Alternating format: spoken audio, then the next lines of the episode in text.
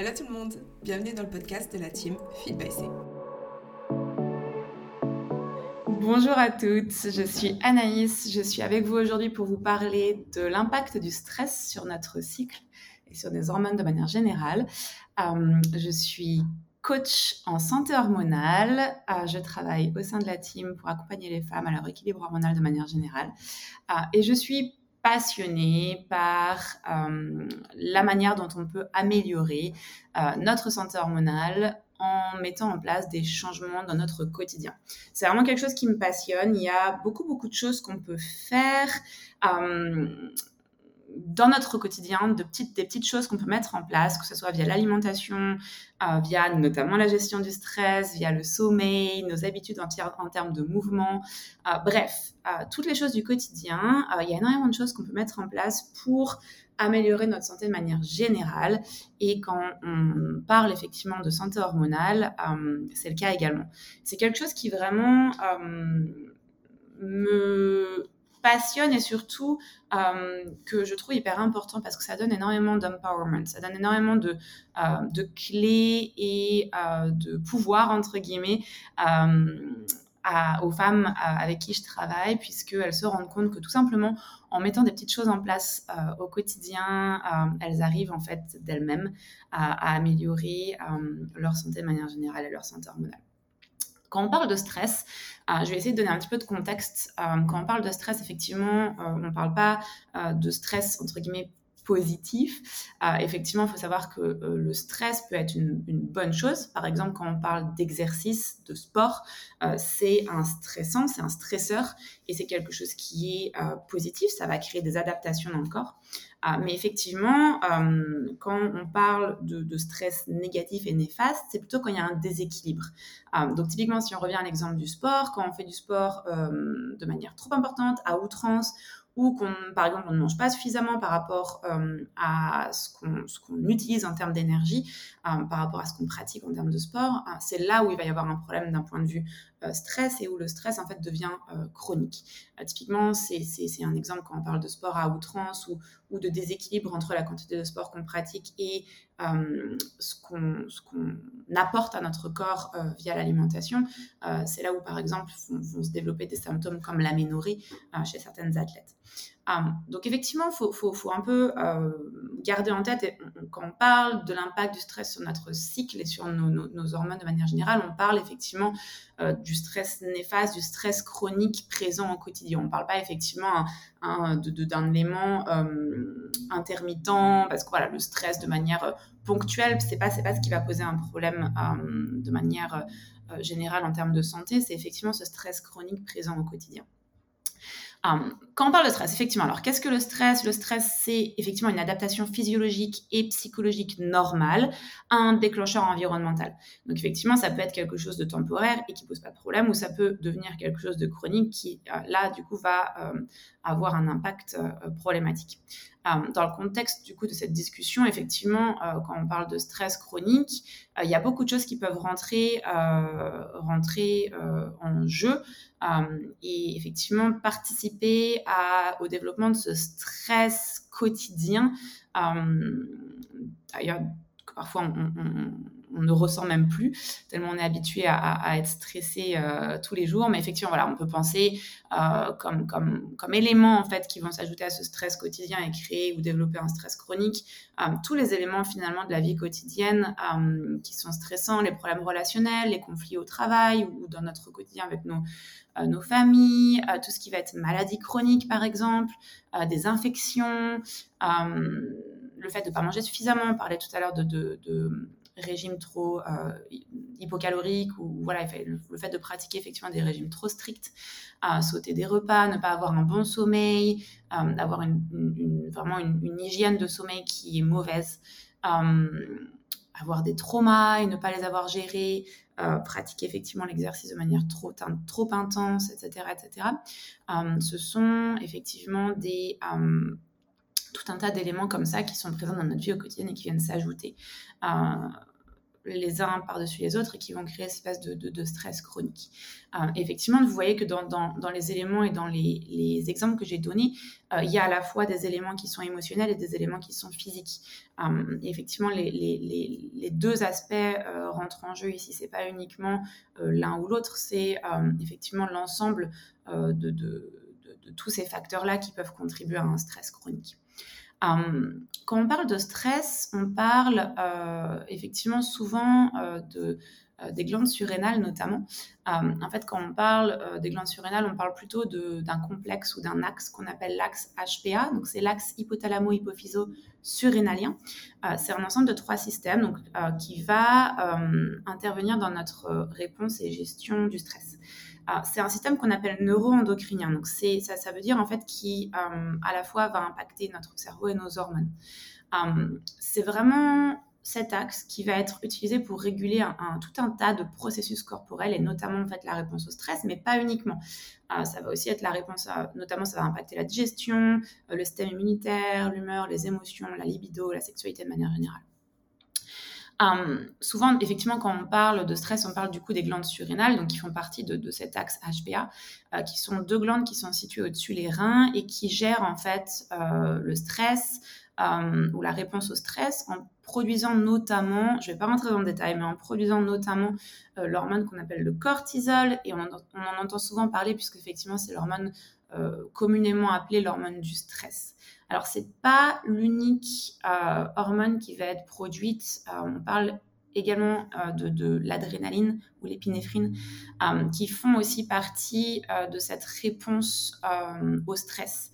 Mais effectivement, il faut un peu imaginer les glandes surrénales, l'axe HPA, mais effectivement les glandes surrénales en particulier, un peu comme le bouton panique au sein de notre cerveau qui répond au stress.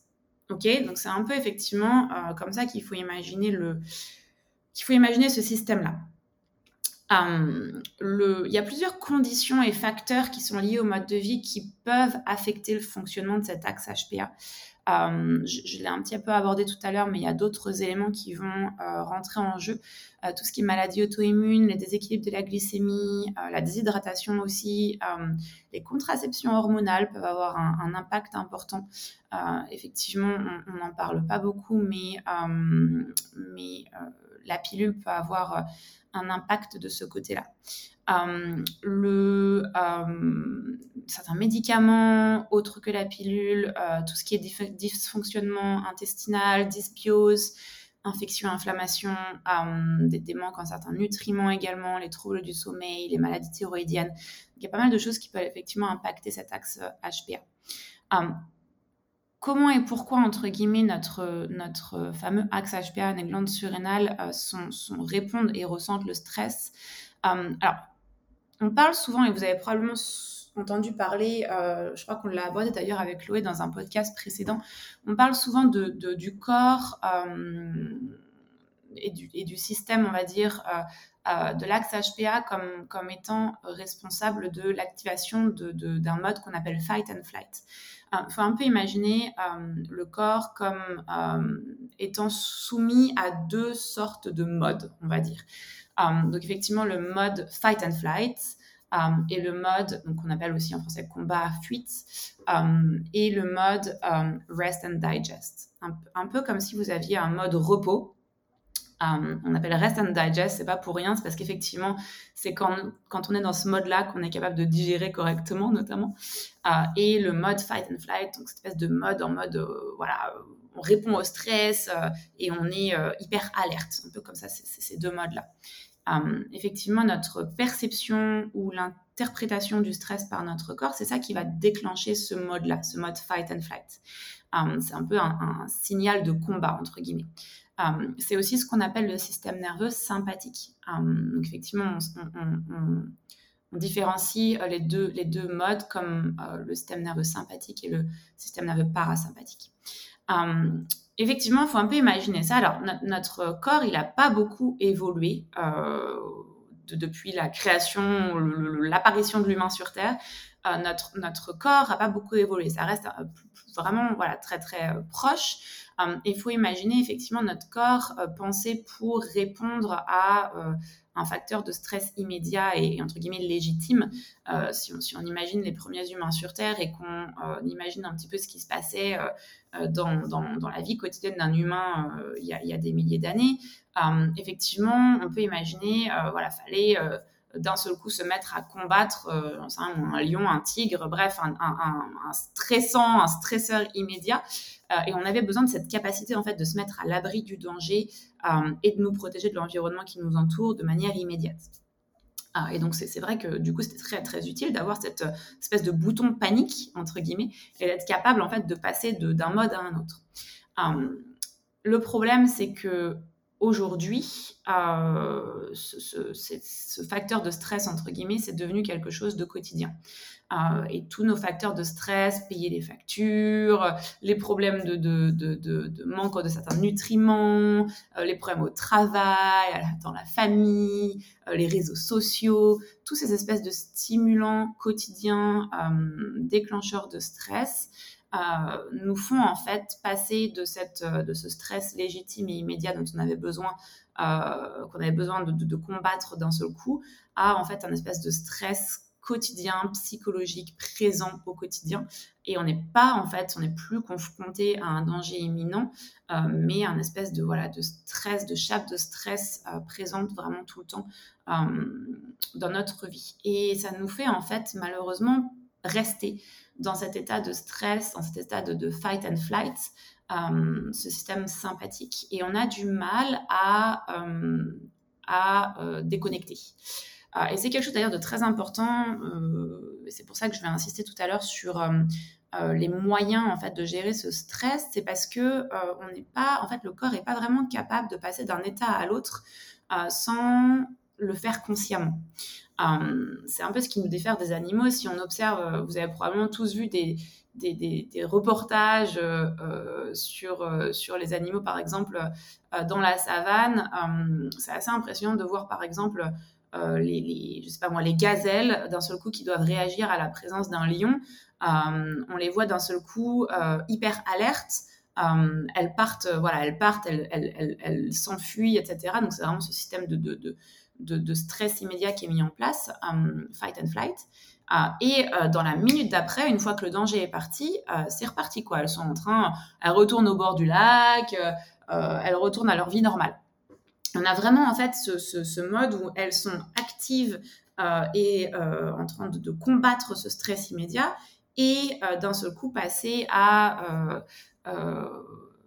à nouveau cette espèce de, tranquillité euh, et c'est reparti pour la vie normale. Euh, elles sont complètement zen et tout va bien. Euh, ça, c'est quelque chose qui manque en fait aujourd'hui, en tout cas qui manque chez les humains, c'est qu'on a besoin effectivement de déconnexion. On a besoin de se remettre dans cet état effectivement de rest and digest ou parasympathique. Euh, et c'est euh, quelque chose dont on doit euh, activement, qu'on doit activement mettre en place. ça, c'est hyper important effectivement de le comprendre. D'ailleurs, vous devez sûrement ressentir hein, quand on a cette espèce de combat, de mode combat, de mode fight and flight qui est activé, quand on répond au stress, à un stress aigu ou à une hyper excitation, le corps vraiment littéralement euh, change. On va avoir le cœur qui s'emballe, on va sentir qu'on a chaud. Euh, vraiment, on a, on a cette espèce de, voilà, de, de, euh, de réaction qu'on peut sentir quand on est soumis à un stress immédiat. le problème, effectivement, c'est que l'exposition chronique, du coup, qui est plus le stress aigu momentané, mais qui devient quelque chose de, chronique et de présent au quotidien, va avoir, lui, un, un impact plus, plus à, plus long terme. Hum, effectivement, quand on parle des, symptômes, notamment de l'exposition chronique au stress, il va y avoir tout ce qui est hypertension artérielle, maladie cardiovasculaire, les difficultés à dormir, on y revient. Euh, et ça, c'est vraiment le serpent qui se mord la queue pour le coup, hum, puisque euh, le fait de ne pas dormir suffisamment ou d'avoir une mauvaise, hygiène de sommeil euh, va contribuer à un stress chronique, et le stress chronique va contribuer à des problèmes de sommeil à long terme. une fatigue chronique, des problèmes intestinaux, des problèmes de peau, des changements dans la libido, une, anxiété qui est présente. Bref, il y a vraiment effectivement de, nombreux, nombreux symptômes qui se développent. et ça met notre corps dans un état d'anxiété à long terme, effectivement, qu'on soit conscient, conscient ou pas du stress, on va effectivement avoir une anxiété à long terme qui se développe. Euh, donc effectivement, quand notre euh, corps est soumis à cet état d'anxiété à long terme, euh, on, va avoir des impacts ou un impact sur l'axe HPA et c'est ce qu'on appelle le dérèglement de l'axe HPA. Alors, communément, on a souvent entendu parler de fatigue surrénalienne. c'est quelque chose dont on revient un petit peu. effectivement, on n'a pas vraiment, c'est pas vraiment quelque chose qui existe. On n'a pas vraiment de, de fatigue surrénalienne à, proprement parler, euh, mais on va plutôt parler effectivement d'un dérèglement de l'axe HPA. C'est-à-dire en fait que le, cerveau et la communication entre les glandes surrénales se décomposent, entre guillemets, n'est plus, euh, plus optimale. En fin de compte, cette anxiété constante, euh, elle entraîne une dérégulation de, de ce fameux axe HPA. et du coup, la communication n'est pas optimale et c'est là effectivement qu'on va avoir une fatigue, euh, qui se développe, une perte de libido, des problèmes de mémoire, un système immunitaire qui est à la ramasse, euh, une, augmentation de certains symptômes. Euh, du coup, au niveau du cycle, donc tout ce qui va être symptômes prémenstruels, donc les SPM qui sont démultipliés, des règles qui sont retardées, des cycles qui sautent, où on voit effectivement d'un seul coup qu'on a quelques manqués de, des règles, voire même jusqu'à observer une, une aménorrhée. Euh, effectivement, c'est quelque chose qui peut, euh, augmenter euh, et aller assez loin et créer des déséquilibres hormonaux profonds. Je parlais de la pilule tout à l'heure. Effectivement, la pilule contraceptive peut entraîner une dérégulation de l'axe HPA. c'est un des effets secondaires de certaines pilules, chez certaines femmes, pas chez tout le monde. Mais les oestrogènes synthétiques sont hyper inflammatoires et effectivement, l'inflammation, c'est une des causes clés du dysfonctionnement de l'axe HPA. Euh, de plus, il y, a un impact direct sur la communication entre le cerveau et les glandes surrénales euh, quand, on prend, pour, certaines femmes, quand, elles prennent la pilule contraceptive. bref, c'est effectivement quelque chose qui peut aussi avoir un impact. Euh, et c'est d'ailleurs pour ça que, enfin, c'est d'ailleurs une des raisons pour laquelle le, dysfonctionnement de l'axe HPA, c'est courant chez les femmes qui arrêtent la pilule et qui souffrent de ce qu'on appelle le syndrome post-contraception. Effectivement, nos ovaires et nos glandes surrénales, notre thyroïde, etc., dépendent vraiment les uns des autres. donc, euh, euh, c'est pour ça, qu'il faut, vraiment voir que, euh, donc, comme, je le disais, le stress, le stress chronique impacte notre axe HPA et, nos surrénales.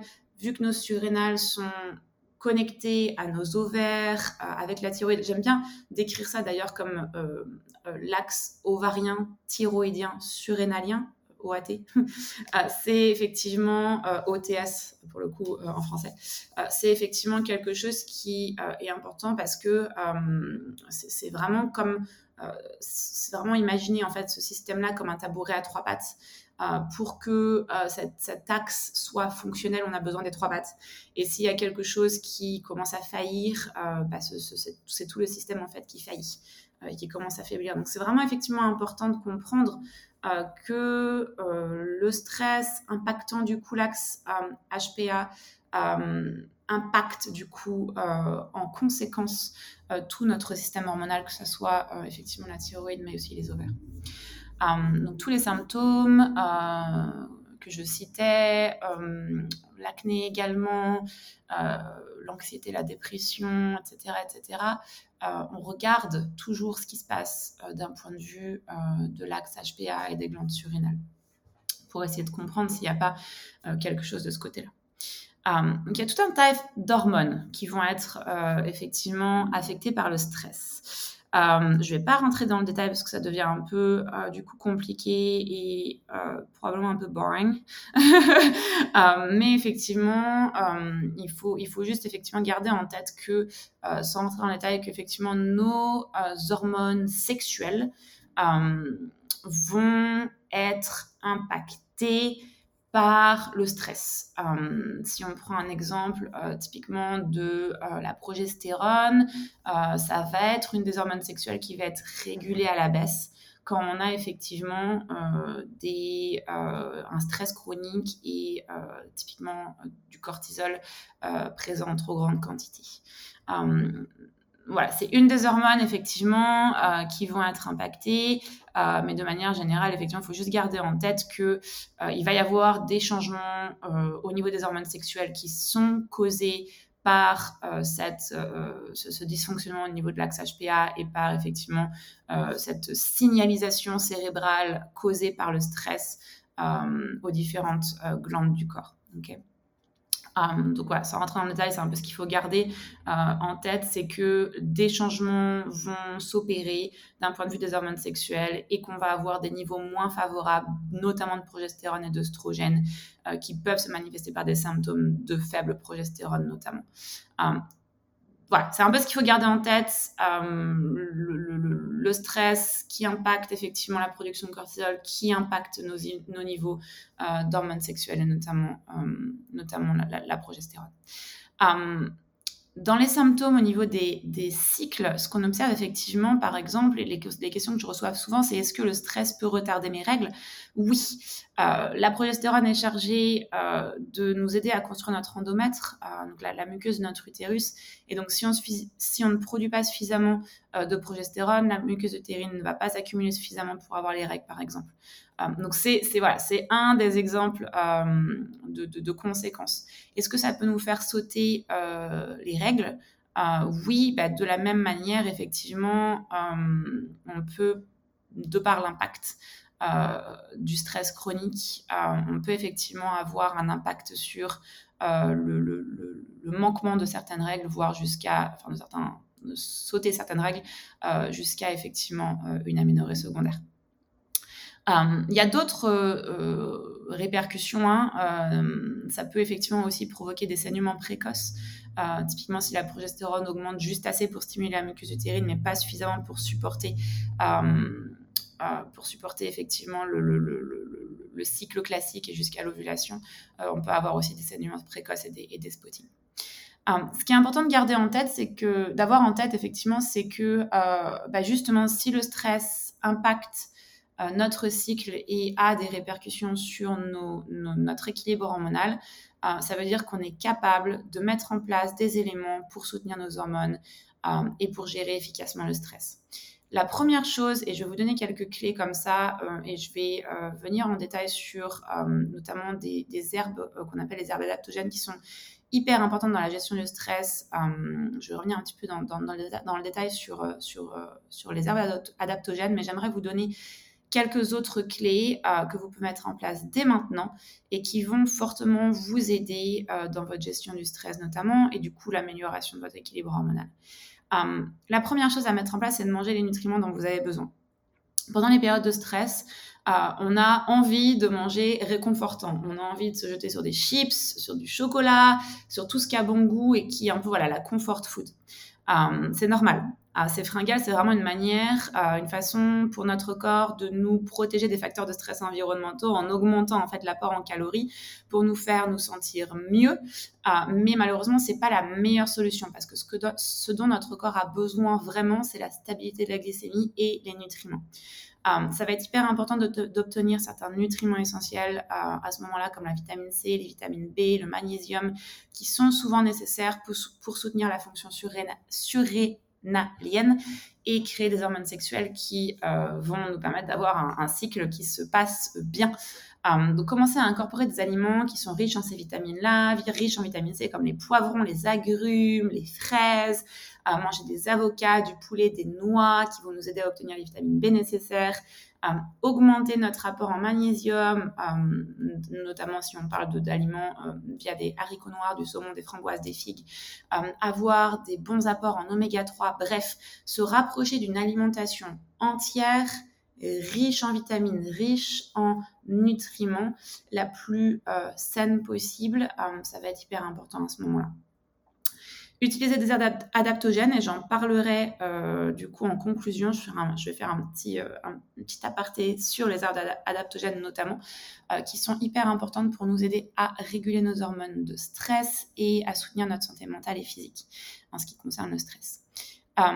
effectivement, envisager des suppléments, ça peut être une bonne chose, notamment sur les vitamines dont je parlais juste, juste en amont travailler avec un praticien formé pour vous accompagner sur euh, quels sont les euh, soutiens euh, en termes de suppléments qui peuvent être justifiés. Mais effectivement, c'est quelque chose qui peut fortement vous aider. avoir un sommeil de qualité. Et je ne serai jamais trop insister sur ce point. Si vous ne dormez pas, vous avez absolument aucune chance d'équilibrer vos hormones et vous aurez absolument aucune chance d'être résiliente face au stress. Notre corps a besoin du sommeil pour se réparer de la journée euh, et euh, avoir un sommeil dérégulé, ne pas dormir suffisamment va avoir un impact majeur sur vos hormones. Essayez de rester au lit pendant un minimum de 8 heures, voire plus. Dormir un minimum de 7 heures toutes les nuits, c'est vraiment, vraiment, vraiment primordial. Avoir des pratiques à l'heure du coucher, euh, des espèces de routines avant de vous coucher, ça va être hyper important. Euh, dans les pratiques euh, ou les petites routines de sommeil euh, que je conseille, éteindre tous les écrans et appareils électroniques au moins une heure avant de vous coucher et éviter les facteurs de stress. Typiquement, écouter ou regarder les news avant de se coucher, voilà, pas une bonne chose. Regarder ses emails de boulot et voir à quel point on est à la bourre, pas une bonne chose. Donc vraiment essayer de couper en fait des facteurs de stress et des écrans avant de se coucher. Euh, et pratiquer euh, des techniques de soulagement de stress. Je vais y revenir de manière un peu plus détaillée, mais euh, mettre en place une routine de soulagement de stress avant de se coucher, ça peut être aussi une très bonne chose. Avant de se coucher, vous pouvez aussi consommer du magnésium. c'est quelque chose qui va, qui peut fortement vous aider, faire déjà aider par rapport au stress, mais aussi vous aider par rapport au sommeil de manière générale mettre en place effectivement cette petite routine va vraiment vous aider à, avoir accès à la lumière du soleil naturel le matin pour, vous aider à réguler votre cycle circadien et vous coucher le plus proche euh, de, du moment où le soleil se couche. C'est également quelque chose de euh, hyper puissant pour vous aider à réguler votre, euh, votre cycle circadien. Euh, parmi les pratiques de soulagement de stress, donc il y en a que vous pouvez mettre en place le soir avant de vous coucher, ça va vraiment vous aider. Euh, mais trouvez du temps dans votre euh, journée pour vous détendre.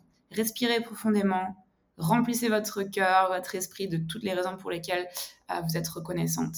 Je disais tout à l'heure que pour repasser dans un état de rest and digest, on a besoin de mettre en place des techniques de soulagement du stress on a besoin de mettre en place des choses de manière consciente, c'est-à-dire des grandes respirations par exemple. Ah, c'est quelque chose d'assez simple et d'assez puissant. Vous pouvez mettre dans votre, euh, vous pouvez mettre en place dans votre quotidien au fur et à mesure de votre journée. Juste prendre le temps de respirer. C'est quelque chose d'hyper puissant et vous allez sentir naturellement votre corps se relaxer. Euh, on parle de rest and digest pas pour rien. Ce mode-là, c'est le mode dans lequel votre corps va avoir besoin d'être pour euh, tout ce qu'on appelle les, euh, les, états, entre guillemets, euh, les, systèmes secondaires. Et c'est triste de, de, penser à ça, mais c'est vrai. l'état, le corps, en fait, va, quand il est dans un état de, fight and flight, c'est tout ce qui est urgence. C'est gérer l'urgence. Ok, quand on repense à cet état de voilà, je dois fight, je dois me battre contre un lion, euh, la digestion, la sexualité, euh, les hormones sexuelles par exemple, c'est secondaire. Évidemment, si vous êtes en train de vous battre contre un euh, lion, contre un stress aigu, c'est pas le moment de penser à digérer, à vous reproduire, clairement pas votre corps pour le coup, il est très très smart. Euh, il est très intelligent. On ne va pas euh, avoir un terrain favorable pour avoir une grossesse, par exemple, si on est dans un état de stress. Donc, effectivement, la libido, euh, la digestion, par exemple, mais la libido, quand on parle effectivement d'état favorable pour une grossesse, ça va être carrément, ça va passer à la trappe. Donc, on a besoin de ce mode rest and digest, de cet état de sécurité, de se sentir dans un moment propice pour avoir tous ces systèmes-là qui se mettent en place. Et donc, consciemment, euh, pratiquer des, techniques de soulagement, des pratiques de soulagement du stress, ça va être primordial. Parmi ces techniques de soulagement du stress, écrire, lire, euh, mais écrire dans un journal de gratitude. C'est quelque chose qui est hyper puissant, l'écriture euh, et la lecture de, vos propres, de, votre propre journal. c'est vraiment quelque chose que, que je conseille le matin ou le soir avant de se coucher. Respirez profondément, à passer du temps avec vos animaux, à faire une promenade en nature, même si c'est 15 minutes, sans, euh, sans accès à l'extérieur, sans stimulation du monde extérieur, donc sans votre téléphone par exemple. Prendre un bain, notamment prendre un bain au sel d'Epsom, euh, boire une tisane relaxante avant, de vous coucher, passer du temps avec vos proches, du temps qualitatif, sans, euh, sans stimulation extérieure. Euh, avoir un, moment voilà comme ça dans la journée où vous n'avez pas cette connexion aux emails, cette connexion aux réseaux sociaux. Euh, faire des exercices de visualisation, euh, passer effectivement du temps avec vous-même, être confortable avec vous-même, que ce soit à travers une méditation, que ce soit, soit à travers des respirations. Il y a des applications que moi j'utilise et que j'aime beaucoup. J'ai aucune, j'ai aucune, comment, euh, je ne suis pas payée pour vous partager ces, applications, mais j'utilise des applications au quotidien, notamment Headspace et euh, Down Dog Yoga Yoga, qui sont euh, des super outils pour vous accompagner au quotidien. L'application Calm également. voilà, la méditation, pas quelque chose de facile à mettre en place tout seul. Et voilà, avoir des applications qui vous aident et qui vous guident, c'est vraiment quelque chose de très puissant. Ah, n'oubliez pas que vos glandes surrénales sont le fondement de votre santé hormonale et que si vous avez des bases solides, euh, vous aurez des outils et vous serez capable d'optimiser vos hormones, euh, que ce soit les hormones thyroïdiennes ou, sexuelles. Euh, alors, sur les adaptogènes, c'est quelque chose que j'aimerais aborder parce que c'est vraiment un outil super puissant, les herbes adaptogènes. c'est effectivement des herbes qui nous aident à équilibrer nos glandes surrénales. Euh, euh, ce sont des herbes qui sont utilisées depuis des millénaires, euh, que ce soit d'ailleurs dans la médecine ayurvédique ou, dans, d'autres médecines, on va dire, traditionnelles. c'est des herbes qui nous aident à nous adapter. C'est pour ça qu'elles s'appellent effectivement des herbes adaptogènes. elles, ont, des, elles, ont, elles ont effectivement des impacts sur euh, notre euh, stress notamment euh, et sur la capacité de nos glandes surrénales à faire face au stress, mais pas uniquement. elles vont effectivement avoir un impact sur tout un tas d'autres systèmes. on les appelle effectivement les, les les herbes reines euh, parce qu'elles vont avoir euh, cette capacité de, nous aider à restaurer notre vitalité, notre immunité, notre endurance également, favoriser la longévité. Euh, elles font, le terme adaptogène fait vraiment référence à cette capacité unique de ces herbes à nous aider à nous adapter au stress de la vie quotidienne. elles normalisent, entre guillemets, ou elles régulent cette réponse au stress de la part des glandes surrénales en plus de leur effet effectivement sur l'adaptation du stress, elles ont vraiment des profonds effets antioxydants et anti-inflammatoires. Donc c'est pour ça qu'elles protègent nos cellules euh, contre voilà, différents, euh, dommages euh, et pas uniquement effectivement le stress. L'avantage de ces herbes adaptogènes et pourquoi j'en parle aujourd'hui dans le podcast, c'est qu'elles sont pas toxiques même à long terme et qu'elles sont sûres et douces. Alors comme toujours, l'utilisation de suppléments, etc., il faut toujours s'assurer, surtout si vous prenez, euh, si vous avez des traitements euh, à côté, euh, surtout s'assurer avec votre praticien qu'elles sont saines, safe pour vous. mais effectivement, c'est des, des, herbes qui sont vraiment super puissantes et qui, ont, qui ont peu d'interactions et qui sont très safe et douces. Alors, le, j'aimerais, je vais mettre en, je vais, je vais mettre en, avant quelques-unes de ces adaptogènes. Il y en a énormément, mais je vais mettre en, en, avant effectivement celles que moi j'utilise très régulièrement et que je conseille régulièrement. vous pouvez faire une combinaison de ces herbes sans aucun problème. C'est d'ailleurs ce qui est souvent recommandé. Parmi ces aires adaptogènes, euh, alors d'ailleurs, il faut garder en tête qu'il faut les mettre euh, en place pendant minimum trois mois pour que ça fonctionne. Euh, et parmi ces aires adaptogènes, il y en a certaines qui sont très connues. Je vais commencer par l'ashwagandha, qui est un adaptogène qu'on appelle un adaptogène apaisant. il a un impact sur l'énergie, la mémoire, l'apprentissage, la libido, le vieillissement, il peut améliorer, donc c'est un, anti-inflammatoire, il peut améliorer euh, le sommeil, réduire l'anxiété euh, et effectivement réduire l'inflammation et le stress oxydatif. c'est souvent conseillé sous forme d'herbes séchées, sous forme de capsules ou de teinture à ne pas utiliser pendant la grossesse. Euh, c'est pas nécessairement parce que ça crée des problèmes pendant la grossesse, c'est juste que les, euh, les herbes, les suppléments, etc. ne sont pas bien étudiés ou pas étudiés pour des raisons notamment éthiques lors de la grossesse. Donc euh, voilà, on ne les utilise pas à ce moment-là et à éviter avec tout ce qui est sédatif, pharmaceutique et analgésique. c'est effectivement une herbe qui est super puissante et voilà, qui aide effectivement à faire face au stress.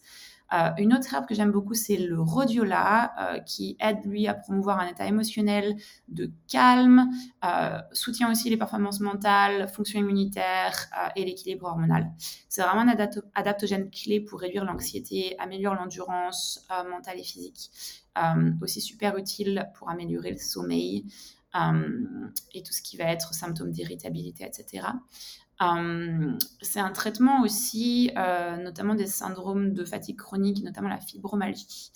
Euh, on l'utilise là aussi en capsule ou en teinture et à éviter dans le cadre de dépression bipolaire par exemple. Et évidemment, encore une fois, j'insiste, hein, tout ce qui va être traitement médicamenteux et pharmaceutique, toujours vérifier avant d'utiliser ces, composés en même temps. Euh, le troisième que j'aime beaucoup, c'est le basilic sacré, euh, qui est utilisé beaucoup euh, en médecine ayurvédique, qu'on appelle aussi le tulsi.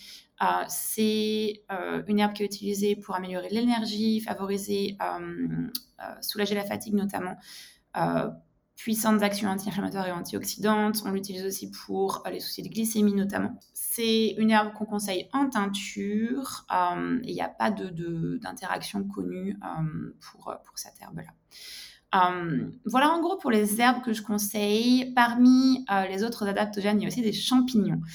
et il y a un champignon que j'adore, que j'utilise très régulièrement et que je, conseille régulièrement également, c'est le reishi.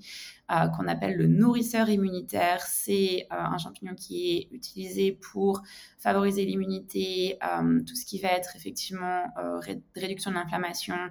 ça aide pour les capacités naturelles du corps à se détoxifier et ça effectivement procure donne des outils en fait euh, au système nerveux, favorise un sommeil euh, plus relaxant, réparateur, etc. Euh, là aussi, on le conseille en capsule sous forme de champignons séchés ou en teinture et on l'évite avec des médicaments qui des anticoagulants ou tout ce qui va être médicaments pour la pression artérielle.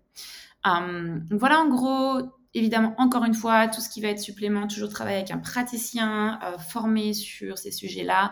Euh, et encore une fois, euh, on ne recommande pas l'utilisation d'adaptogènes pendant la grossesse euh, de par le manque de, recherche de ce côté-là. voilà, c'était important pour moi d'en parler parce que c'est vraiment des outils voilà, qui sont super, super puissants et qui vous donnent des clés pour, voilà, pour vous aider naturellement à soulager vos hormones pendant les périodes de stress notamment. Euh, j'espère que ce podcast vous aura plu. Euh, je reviens très vite avec un podcast sur euh, l'importance de la compréhension du cycle menstruel. je vous donnerai tout un tas d'outils pour comprendre comment votre cycle fonctionne et vous donner voilà, tout un tas de, de, de changements d'un point de vue lifestyle, etc., pour accompagner votre cycle et soutenir votre cycle. tout au fur et à mesure du mois. Euh, en attendant, je vous souhaite une très bonne écoute et je vous dis à très vite au sein de la team et sur notre compte Instagram. On espère que cet épisode vous a plu. Si c'est le cas, n'oubliez pas de lui donner une note et de le partager sur les réseaux sociaux. Et à bientôt dans un nouvel épisode.